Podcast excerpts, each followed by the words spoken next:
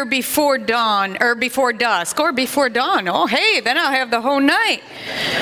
I'm sorry, you ever seen that? Was it progressive insurance where the little piggy's got his head out the window and he's going, wee, wee? I felt like that all the way here. And Brian's like, What are you doing? I'm like, I'm so excited. We have church. People. Yes. You, you don't understand how hard it is to preach to a camera. We love all of you watching by video right now, but it's just better in person.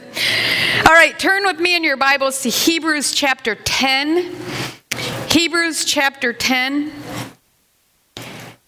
And then if you can put a finger over in James chapter 4, um, we'll get to that later, but Hebrews chapter 10. Today is part four in the series we're right in the middle of called In Him in him. We've all heard the scriptures, you know, that we live, move, and have our being in him, that we died in him, we rose to life in him, that we are united in him. But do we truly know what the phrase in him means? And that's what this whole series is about. It's about uh, deepening our understanding of what it really means to be in Him. And so, this, like I said, today is part four, and the title of today's message is In Him We Have Access to the Father. In him we have access to the Father. And before we even begin to read uh, in Hebrews chapter 10, I need you to understand the order that we've been unfolding this series. The first week we discussed what it really means to believe in Him. To believe in Him is to place your full confidence and your trust in Him and who He is and what He's done. That, that Greek word translated believed is not just a professor, it's not just one who professes that they believe or I'm a believer, but their actions prove they're a believer. The second week, we talked about being formed in Him, that as we're filled with the Holy Spirit, that He is formed in us and actually forms us into Him. And then last week, we talked about in Him, we are as Him. In this world, we are the direct representative of Jesus on earth. We are the legal official sent by heaven with his power, his authority to extend his kingdom on earth as it is in heaven. As he is, so are we now in this world. And then today, like I said, part four, we're going to dive into what it means that in him we have access to the Father. And you cannot afford, listen, we cannot afford to take these privileges, these provisions I'm discussing, what it means to be in Him. We can't take them for granted. See, the devil has duped us into believing that we're waiting on God for revival. We're waiting on God for our miracle. We're waiting on God for our healing. We're waiting on God for our provision. But let me assure you, heaven is waiting on you to get this. the minute we get this, then we can start getting this. And the world can start receiving this. But we're not. Listen, that's why we're surrounded by such a great cloud of witnesses. Why? Because the ball's in your hand. Can I use a metaphor for sports right now since we're all sports depraved? You're right there on the goal line. The ball's in your hand. There's nobody offending, nobody defending. There's nobody coming against you. It's wide open. Take the step, take the ball in. They're cheering you on. You can do this. You can do this. You've got to get this. Stop taking these provisions that He died a horrific death for you and I to start walking in, to start living in. So let's read in Hebrews chapter 10, We're going to read verses 19 through 23 says therefore again when you see that word don't start reading there until you understand what he was just talking about for you to grasp understand the, the whole meaning of therefore what he's about ready to tell you and i don't have time to dig into the scriptures leading up to this but just to tell you right before this, he's talking about Jesus, the one sacrifice for all, died for all. There's no other greater need for any time, any soon, or in the world to come, the, all that. It's all done. He is our high priest. Everything's done. We are being made perfect. Eh, you know, he's going to put, he doesn't just have the laws. He said, I'm going to write the laws in your heart. I'm going to put the laws in your hearts. I'm going to write them on your minds. Why? So that it will be hidden within you so you can now fulfill by the power of the Holy Spirit. You have been forgiven. Now there's no need, no longer any sacrifice for sin left.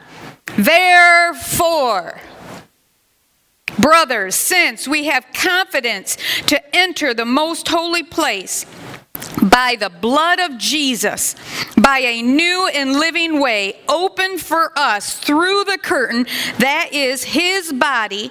And since we have a great priest over the house of God, let us draw near to God with a sincere heart in full assurance of faith, having our hearts sprinkled to cleanse us from a guilty conscience and having our bodies washed with pure water, let us hold unswervingly to the hope we profess, for he who promised is faithful. Let's pray. Father, we ask that you would do that right now that you would sprinkle our hearts with the blood of Jesus, that you would wash us clean, purify us.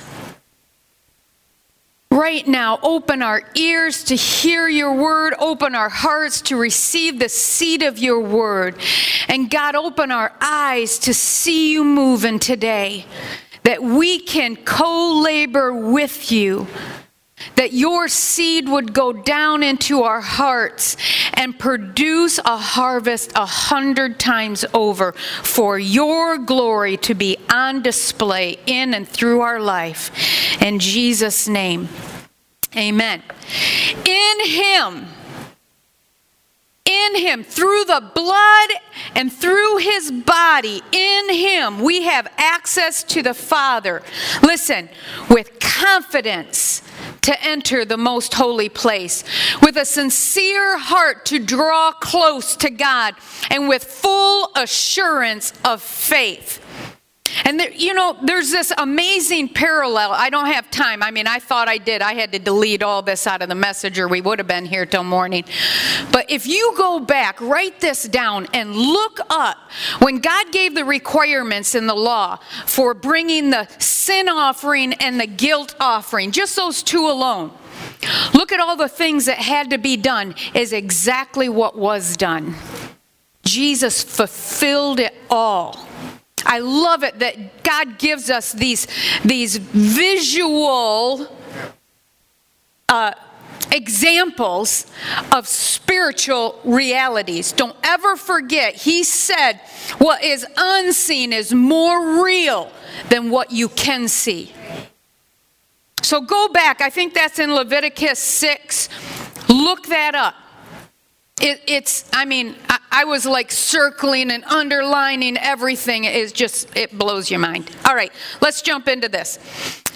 In him we have access to the Father with confidence to enter the most holy place. And I know it's going to sound like I'm going to move really fast at the beginning because I want to slow down and, and really dive into the end, okay?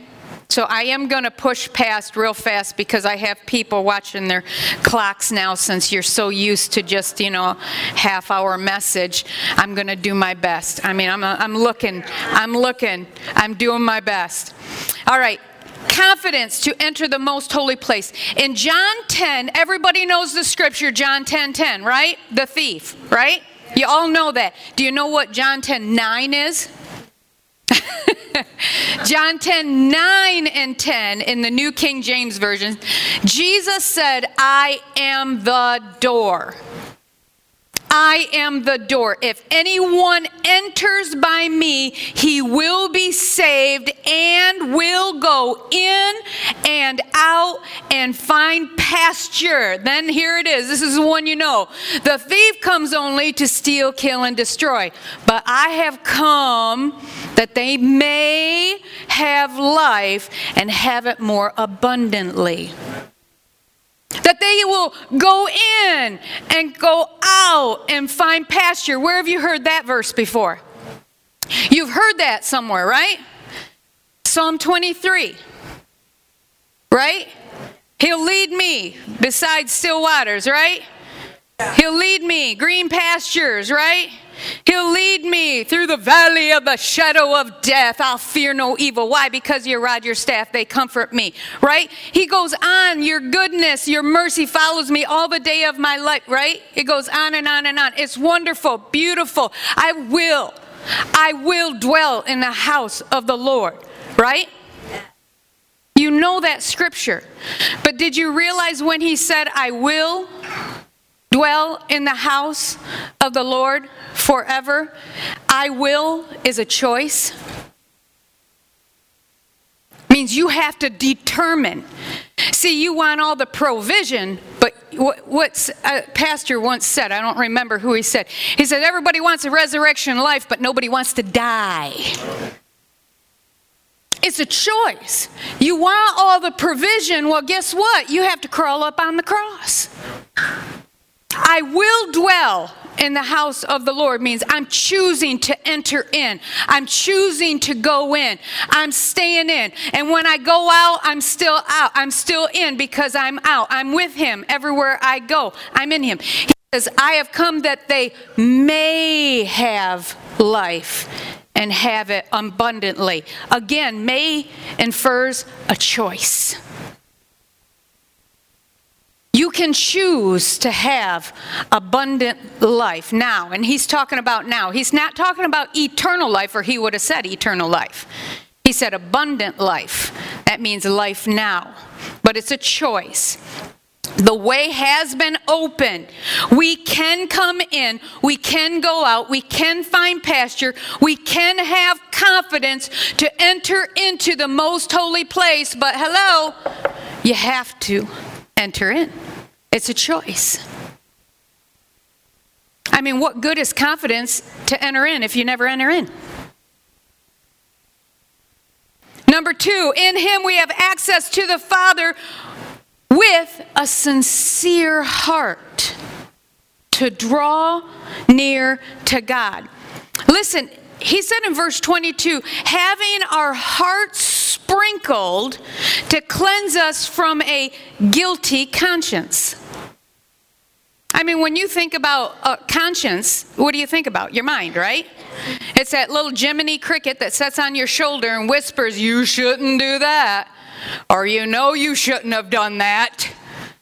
Don't do this. Don't do, right? You think about your mind.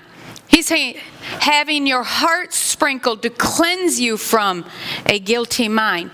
I can show you, if I had time, over and over again in the scripture where it links your mind with your heart. What you think, you will believe. When? When you continue to entertain. I've been pulling this out of you for the last five years. Can you believe that? That I've been here. I know, no. Good, thank you. It's not a good thing when you look at your husband and you say, Can you believe we've been married 31 years? And he goes, Is that all? feels a lot longer.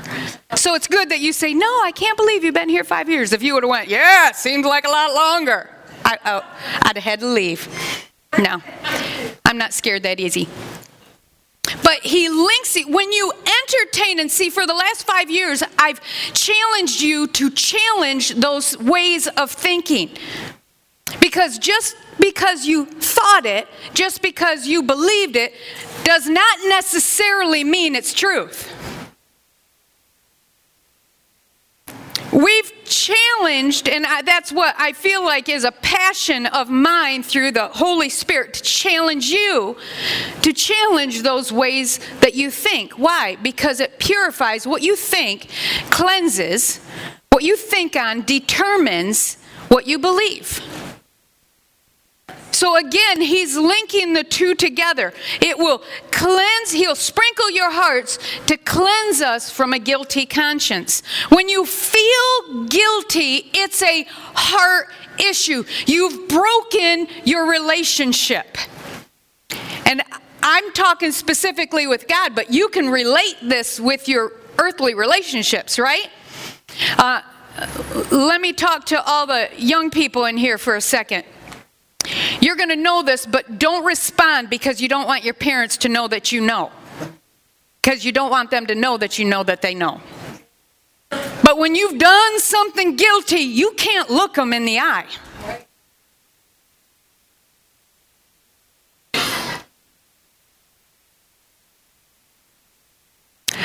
My boys are old enough now, I can reveal a secret. Oh, God didn't endow me with these secret powers to be able to know when you done wrong. Your face done did it, gave it away. You looked at me and I went, uh huh. Guilty conscience will keep you from drawing near to somebody, a relationship, a closeness that you have. It will. Right? Okay, now all you adults can chime in, right? Ah, yes. You know that. Same thing with God. He says it's almost impossible. You feel it is impossible to draw near to God when you're riddled with a guilty conscience. And he says, That's okay. The blood of Jesus can sprinkle your heart and cleanse you from a guilty conscience. And go back and look, and I believe it's in Hebrews, either, either before this chapter 10 or after, I can't remember exactly where, where it talks about those priests had to come over and over and over again. Why? To cleanse you from sin, but they were incapable of cleansing you from a guilty conscience. But the blood of Jesus, sprinkled on your heart can cleanse your mind from this guilty conscience and it will allow you to draw near to God. And in Proverbs 4:23 we're encouraged above all else guard your heart because it's from your heart that flows life flows the spring of life, the wellspring of life. In Him, through Jesus, your broken relationship with God can be cleansed, cleansing your hearts, cleansing your minds, opening the way for you to draw near to God with a sincere, pure heart. And number three, in him we have access to the Father, listen, with full assurance of faith. Can you just think about that for a second? Full assurance of faith. I mean, I've been in the ministry, I, I always say around 25 years because that's, uh, anyway, it's around 25 years. Probably still in 25 years, around 25 years, there's very few things I had full assurance of faith when I was moving in faith, stepping out in faith, that I, I absolutely 100%, right? Come on, let's just be honest. But he's saying you can, in him, at all times, have full assurance of faith. I don't know about you, but I would like to never have another doubt. Full assurance of faith at all times, completely assured, never wondering if, never doubting, but having that full confidence. God said it, He will do it, absolutely no question. Full assurance of faith. For He who promised is faithful. Think about that. When you're in Him who is faithful, When you're in Him, think about it. Come on, put it together. You're in the fullness of faith. There's no room for anything else. There's no doubt in heaven. There is no doubt in Jesus. There is no doubt in God. There's no doubt in the Holy Spirit. There is no doubt. There is no ifs. There is only the fullness of faith. So when you are in Him, you are in the fullness of faith. In him, we have access to the Father with confidence to enter the most holy place, with a sincere heart to draw near to him, and with full assurance of faith. Jesus is the door. In Him. You have to step in Him. Through the door, in Him, you have complete access. Complete access. But here's where I want to camp. Has anybody ever seen that old game show about? I don't even remember what the game show was called, but I remember it was always those doors. Do you want what's behind door number one, or do you want what's behind door number two? Come on, what do you want? It's like, I don't know, show me what's behind the door. I'll tell you which one I want, right? No, it wasn't the price is right. It was something else. But let's make a deal, right? You want to know what's behind the door before you take what's behind the door. Why do I want to go through a door? I don't want to know what's on the other side. Well, that's where I want to camp for a minute. You need to know who's on the other side of that door for you to have the will, the desire, the want the need, if I can be that graphic, the need to go in, to have access in. He is God, our heavenly Father. And how appropriate today, right? On Father's Day, that we're going to talk about the next few minutes about our heavenly Father. Here's some scriptures for you. God is a giver of all good things. James 1:17. He is a rewarder of those who earnestly seek him. Hebrews 11:6. Your heavenly Father gives good gifts to those who ask him. Matthew 7:11. And those who seek him lack no good thing. Psalm 34:10. I love it. He is he is a good, good Father, and you cannot limit God's goodness because you may have had a bad father. I was duped into believing early on in my Christian walk. I heard people say, I didn't experience, I've always had a really good father. I mean, he's had a hard hand at times when I was being disobedient, but he always did it with a loving heart.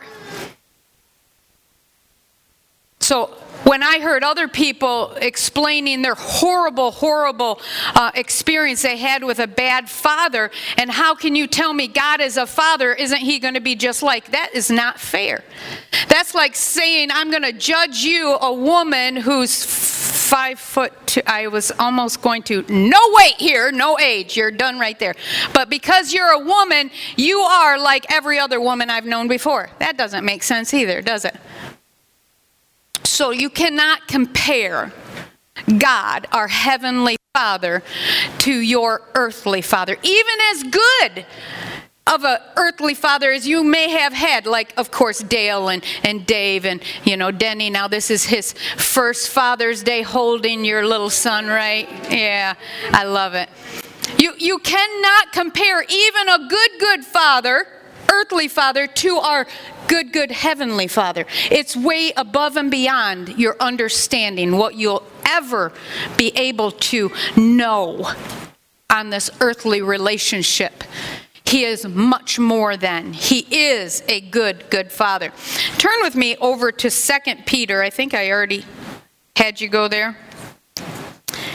It's back a couple more books. 2 Peter chapter 1.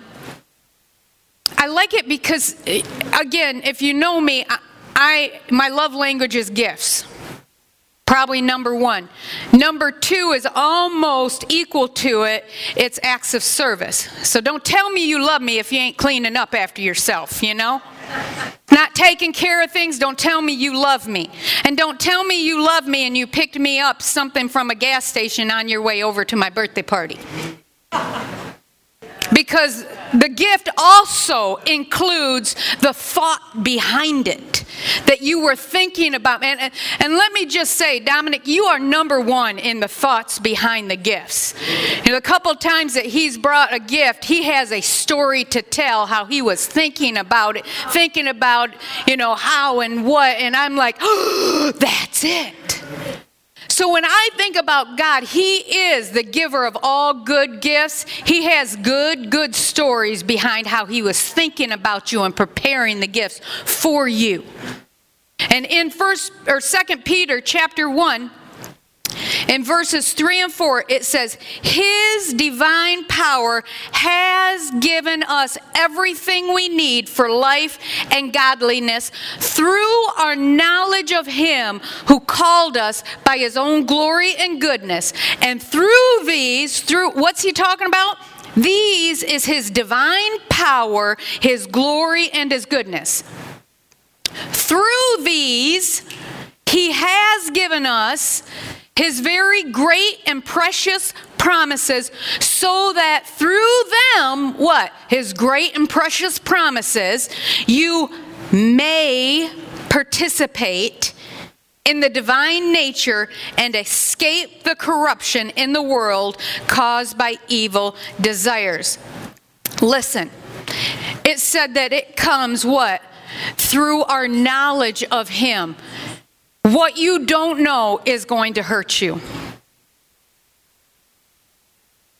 What you know but don't live is going to hurt you.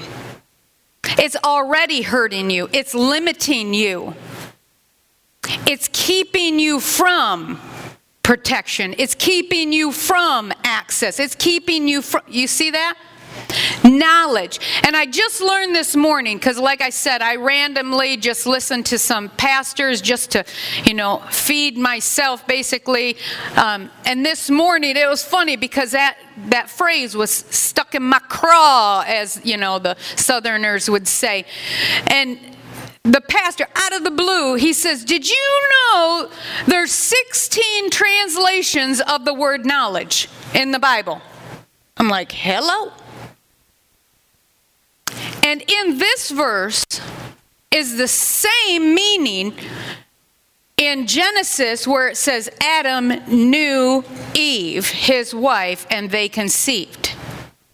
It's the same meaning when Jesus said, It will come a day when you'll come up to me and I'll have to say, Depart from me, I never knew you. It's that intimate relationship knowledge. It's not just a learned truth, it is learning truth and intimate relationship. It's a knowing. Into me you see. It's an intimacy. It's a knowing of Him and knowing in Him. That's the knowledge He's talking about. 2 Corinthians 1:20, and he's talking about here, sorry, let me jump back. That was just extra. He's talking about he's giving you great and precious promises so that you may participate. May infers what? A choice. It's there. Choose today. Right? Choose. You do you realize you can now, right now, participate in the divine nature and escape all the corruption in the world caused by evil desires. But it's a choice. And they come through fulfilled promises. What? Fulfilled promises. And let me show you. promises fulfilled is how we may participate in the divine nature, escape the corruption in the world caused by evil desires. So don't just shrug your shoulders when you're not seeing his promises filled. This is huge, people. This is huge.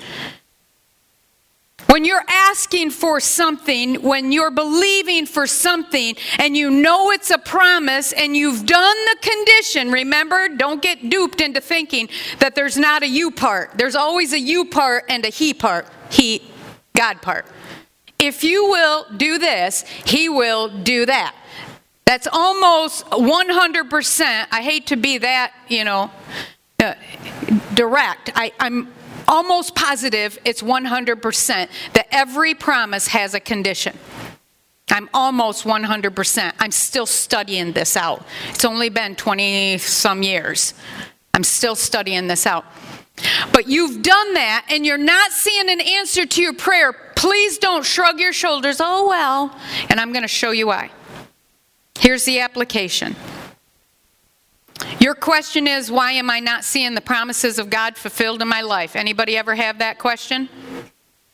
Yep, yep, yep, yep, yeah. Oh, yep, yep, yep, yep. Okay, I'm seeing all your faces. Yep, yep, yep. I'm going to take you all the way back to the garden because this was the original lie. In the garden, Eve was deceived by the serpent that God was withholding something good from her. So she had to take it for herself.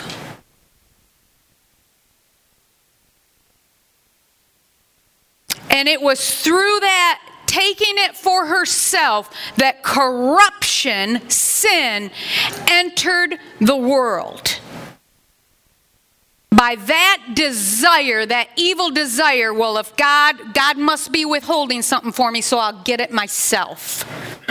And sin entered the world. That is still, listen, that is still the number one lie.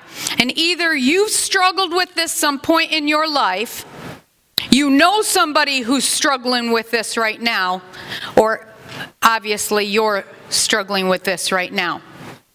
You're believing that God is withholding something good from you, and so you've got to go get it yourself. You're not receiving your healing. God must be holding it back, so I have to go get it for myself. You're not receiving the finances you need. God must be holding it back, so I have to go get it for myself. Your marriage is struggling, even though you've asked countless times for God to fix it. He must be holding something back, so I have to fix it for myself.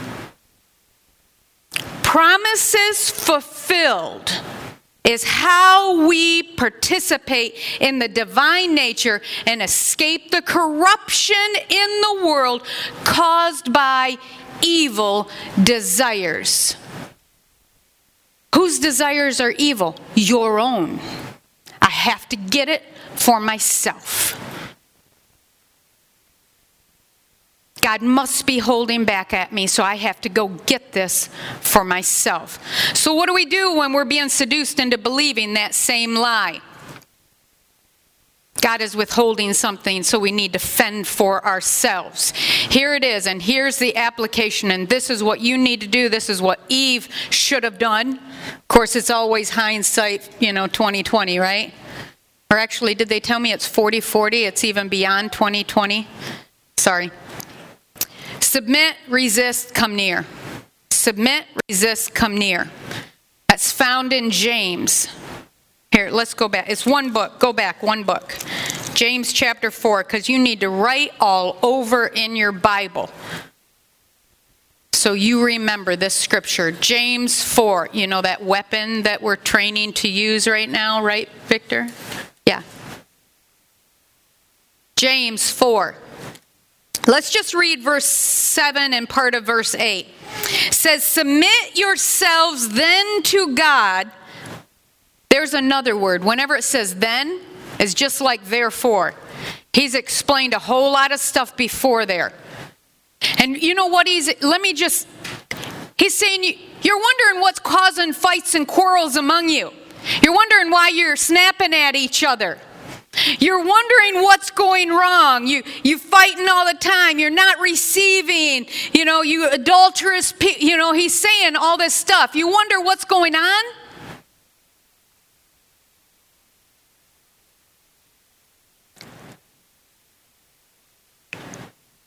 He says, God opposes the proud but gives grace to the humble. Here it is, verse 7. So submit yourselves then to God. Resist the devil and he will flee from you. Come near to God and he will come near to you. See the order? Submit yourself to God. Resist the devil, then come near to God. Eve, standing by, I don't care if you want to believe it's an apple, I believe it was a fig. Studies show fig leaves big, apple leaves small, covering parts of their body with the leaves from the tree. Just wouldn't. okay, get the picture out of your mind. Anyway, she's standing next to the tree. If she would have, what? First thing, submit to God. Oh, God told me not to do this. Guess what? Don't do it. Deep. Resist. Resist the devil. He's serpent saying his stuff to her. Yeah, shut up, devil. You a liar. Right? Resist the devil and then run to God. Right? When you have more than one kid and Billy does something to Susie out in the backyard, what does Susie do? Mom, Dad! Right? We need to do a little bit more of that. We need to do a little bit more of that. When the enemy comes sipping at your, what are you doing? You don't need to do this. You don't need to do that. It's okay. You can have a little bit of this. You can have a little bit of that. And then you go, God! Shut up, devil. You a liar. God, right? You know what the devil told me. And God will say, Stand right here. I'll take care of that. right? Do you want to be near your dad when he goes after little Billy in the backyard? You did what to your sister? Right? Okay. But wait, there's more. Act now in the next 10 minutes and you'll receive. No, I'm sorry, that just came out infomer. But there is more of this verse. If you read on, he tells you how how to submit, how to resist, and how to draw near. Look at this. The rest of verse 8 Wash your hands, you sinners. Oh, what? Nobody likes being called a sinner. And let me clarify you are not an ongoing sinner.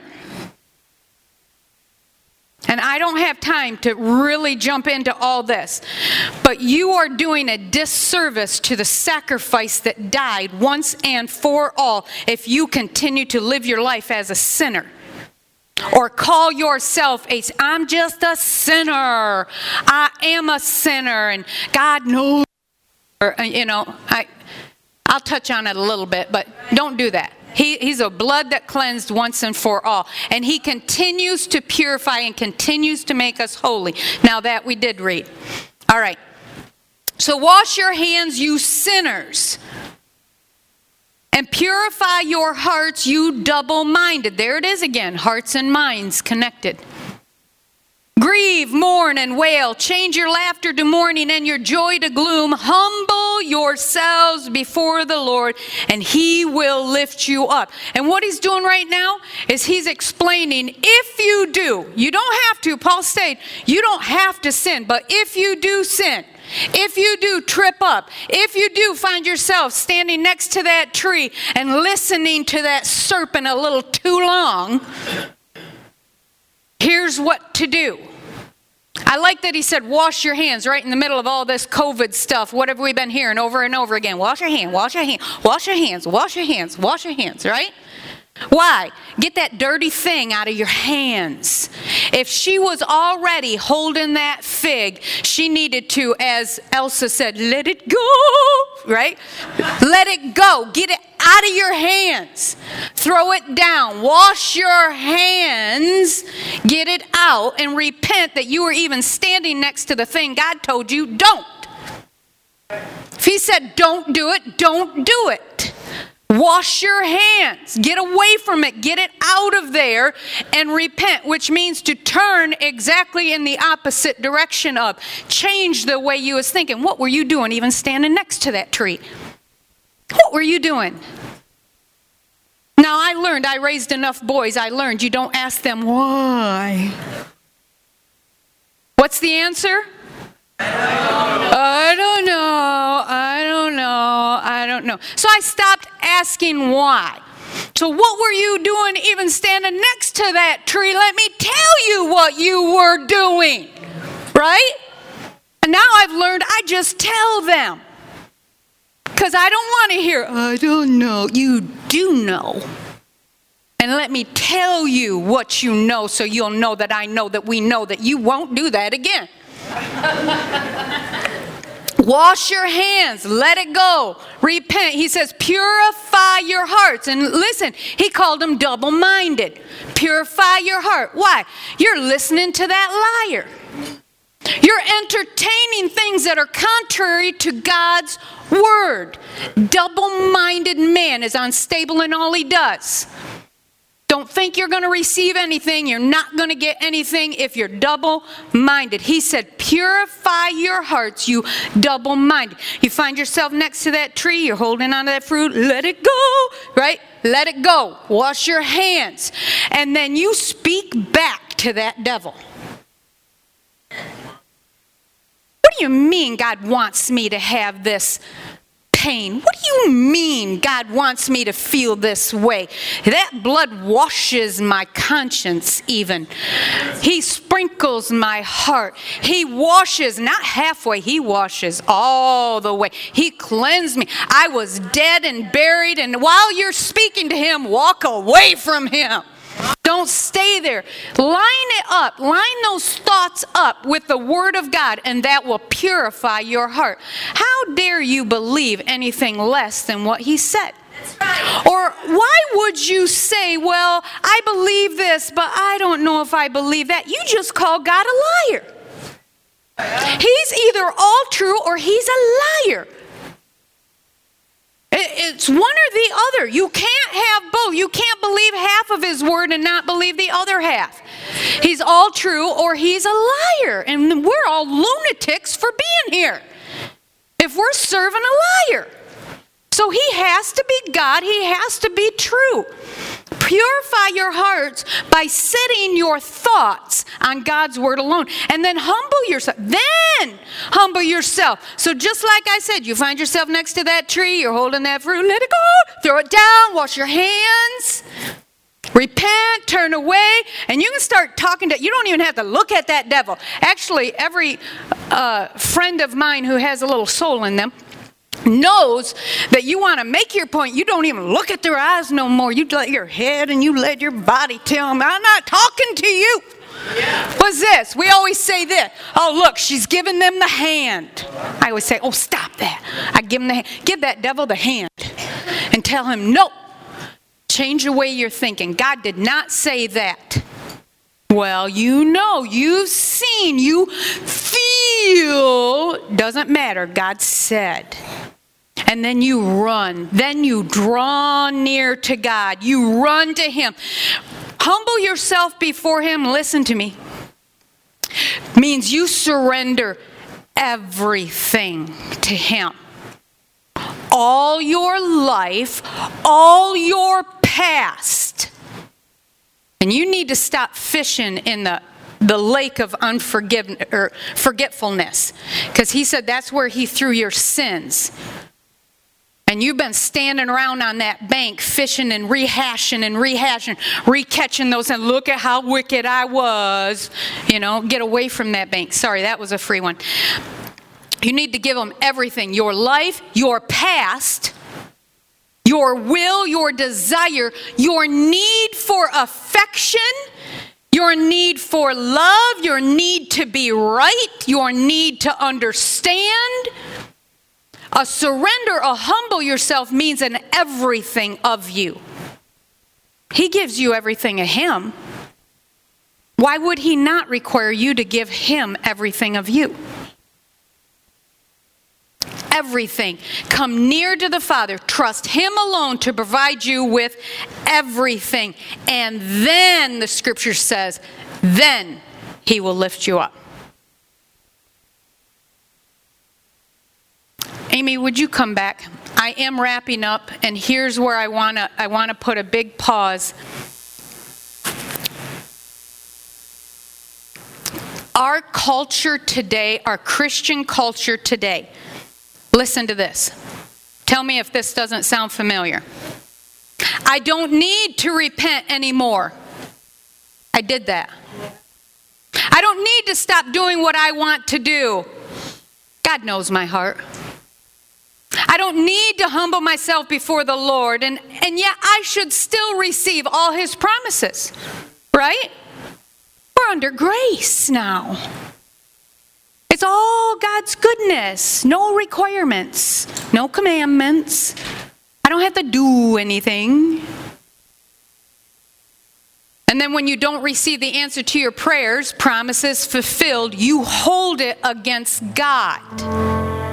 Well, God must be holding something good from me. God must not want me healed. God doesn't want me to have this. And if God won't give it to me, well, I'll just go get it for myself.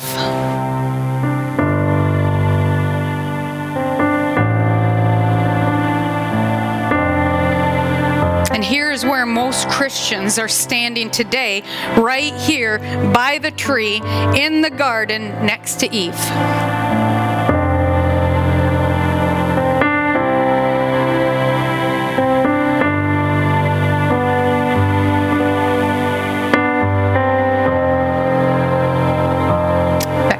serpent is still spilling that same lie.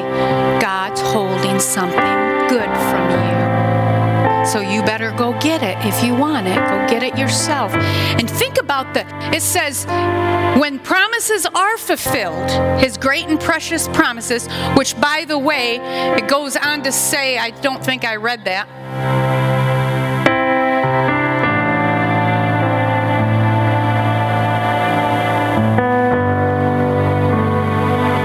Corinthians 1:20 for no matter how many promises God has made they are all yes in Christ. They are all yes in Christ. But when you're not, listen, he said to escape the corruption of the world, which he was specifically linking to promises fulfilled. So when you're not seeing your promises fulfilled, the prayers answered, the corruption that he's talking about, the evil desires, is when you go after it yourself. Well, I've been asking God for this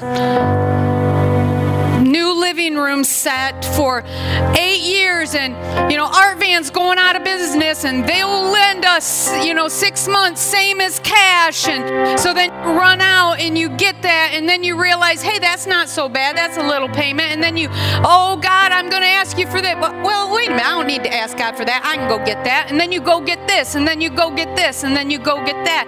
And all of a sudden you're over your head in debt you're blaming God. The corruption of evil. Or when you begin to tithe, for the first time, or maybe uh, for the first time in a long time, and you're believing God, okay, I heard a good word. Devin told me a good word. I'm going to try tithing. You're going to try tithing. You get home and your dryer breaks. Dishwasher goes out. Your car starts having problems. See, I knew it. I knew it got to fend for myself. I need to take that money back and fend for myself. It's the same lie the serpent is still speaking. That God is withholding something good for you so from you so you need to go get it yourself.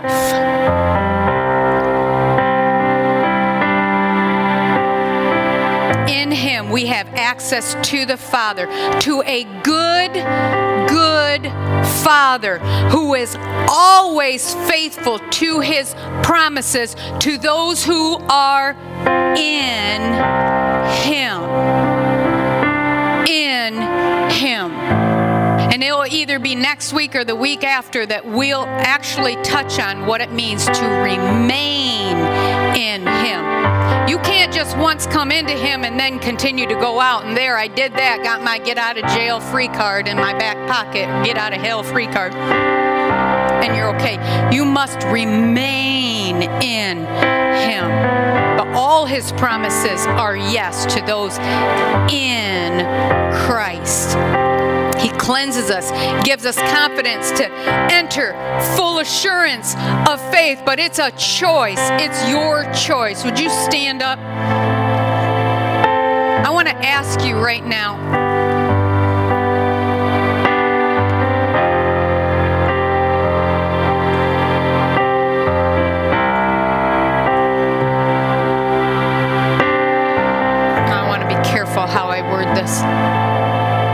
Just say if you're not seeing promises fulfilled in your life, I would challenge you to try really entering in, staying in, and remaining in. And again, we'll we'll really dive into that in a couple weeks what it means to remain in him. But we're talking today about going through that door, Jesus, the body, the blood that's opened up now a new and living way. You have complete access now to the most holy place. So stop standing on that side of the door and enter in. And he said it's through his promises fulfilled is how you may participate in the divine nature and escape corruption that's caused by evil desires. How many want that? I'm ready to start living a life that participates in the fullness of his divine nature can escape the corruption caused by evil desires. I'm sick of getting tripped up. Thinking that I need to fend for myself. And I'm not talking to you like I got over this years and years and years ago. I was just telling Brian, I think it was yesterday, I had a revelation while getting ready. I'm in the middle of this. I keep doing this. Because we've been asking for this one thing. Well, many things, but this one thing in particular. And I keep going up there to my desk and, and looking up our budget and, and working this out and that out. How can I, and if I set this side money, and and then I can set this amount of money aside, and then, you know, only if we pull a little bit here from the credit card, you know, that was paid, it, you know, and we can have this. And a revelation came to me Saturday. It's like, you're right, you're doing this. You're trying to for yourself. You don't fully trust. And I'm, I let it go. I got it out of my hand. Shut that thing off. Forget it. You're right, God. Lying to that, listening to that lion serpent and run back. I trust you. You're a good, good father. Over and over. And that's how I encourage to strengthen, you know, encourage myself, strengthen myself as I repeat the scriptures that says every good and perfect gift comes from God. He is a giver of all good gifts. You think you're good, a good father, and you want to give good gifts to your kids. Oh, that's evil compared to how good God is and how much He wants to give you good gifts. So I just repeat those things over and over again. But let me challenge you this morning. And would you just bow your heads? And I want to pray with you, but I want you to get serious with God. And you need to, if you're battling in that right now, do just like I said I did and repent right now. Start talking to Him. You've got an altar area right there in front of your chair. We spread it out to give that social distancing. Well, what we did is we created a whole bunch of altars. Devil tried to stir us up. We just said, fine, we'll multiply the altars then. So you got an altar right there in front of your chair. If you need to get on your face, get on your face and repent that you were standing too close to that tree and you were about to, maybe you already did reach out and grab that thing because you thought God was holding something back and you had to get it yourself. And ask Him for forgiveness and run to your Father. And He will cleanse you, give you complete, confident access into His presence, and run up on His lap and let Him wash over you. Come on, let's just do that right now. Come on, come on, come on.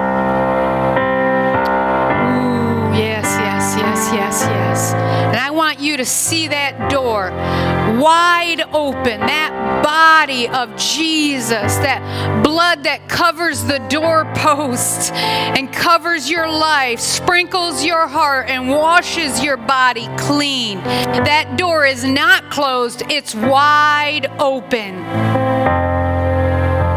Wide open. And so, while some of you are, are talking to God right now and you're repenting if you need to, or you're just asking deeper, deeper, and you're trying to go in deeper, just go in deeper with Him. But if you've never asked Jesus Christ to be your Lord and Savior, don't leave today. If you're watching online, don't shut this video off today until you make Jesus your Lord and Savior. He's your Savior. He can save you from hell. He can save you from a life of empty, vain pursuits, but He can also be your Lord. And He has a grand kingdom that He wants to bring you, not only you to it, but He wants to bring it to you now. Abundant life now. And all you have to do is open up, like that divine proposal He's asking, Will you have me as your one and only? And you just make that commitment with Him today by saying yes, talk to Him, build upon that relationship, let Him fill you with the Holy Spirit, and let Him continue to draw you in. You go closer to Him, He said, I'll go closer to you. And you will become one, one with Him. Father, I thank you, God, for your word is living and active. You, oh Jesus, are the living way, the open door, complete access to the most holy of holies that we can have confidence to enter in like a little child running in with a pure heart and running up onto her father's lap and knowing that you, oh God, love us so abundantly more than we could ever imagine. And your love for us is unending. And you have good, good things in store for us, good plans, a good future, abundance of life here on earth and with you in eternity. And we trust you fully.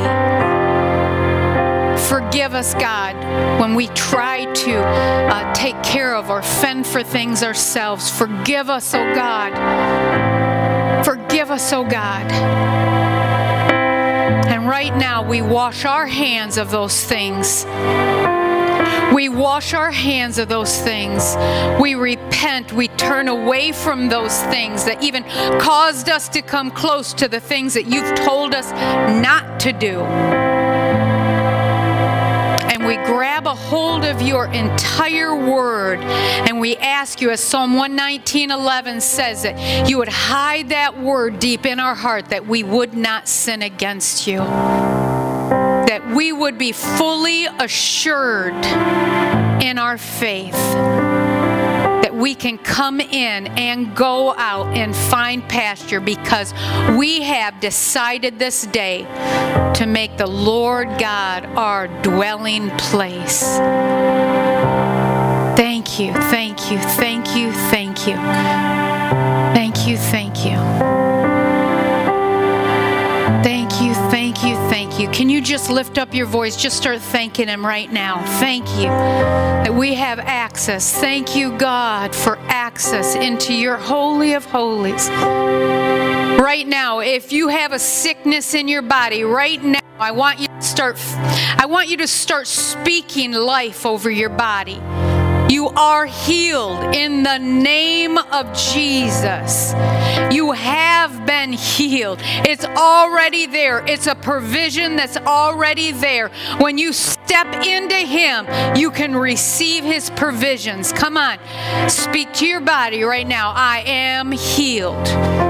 I am healed. I am set free. If you've been battling with something in your mind or in your life, right now, He who the Son sets free is free indeed. No doubt, no question.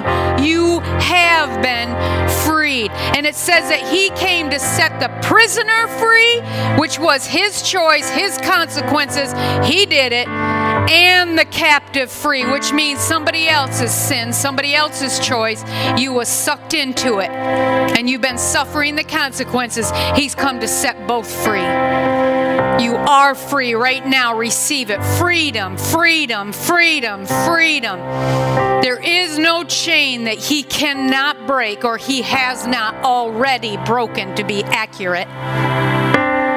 He has broke every chain. He has bore every sin. He has bore every sickness, disease, illness, pain and suffering. It's all gone, but you have to step into it. Come on, I'm going to ask Amy to just open up the altar right now in your seat, right where you're at. She's going to lead us, and I don't want you to run out. I want you to receive it. I want you to soak it in. Come on. Get that word, get that truth in you so deep that that enemy cannot pick that out.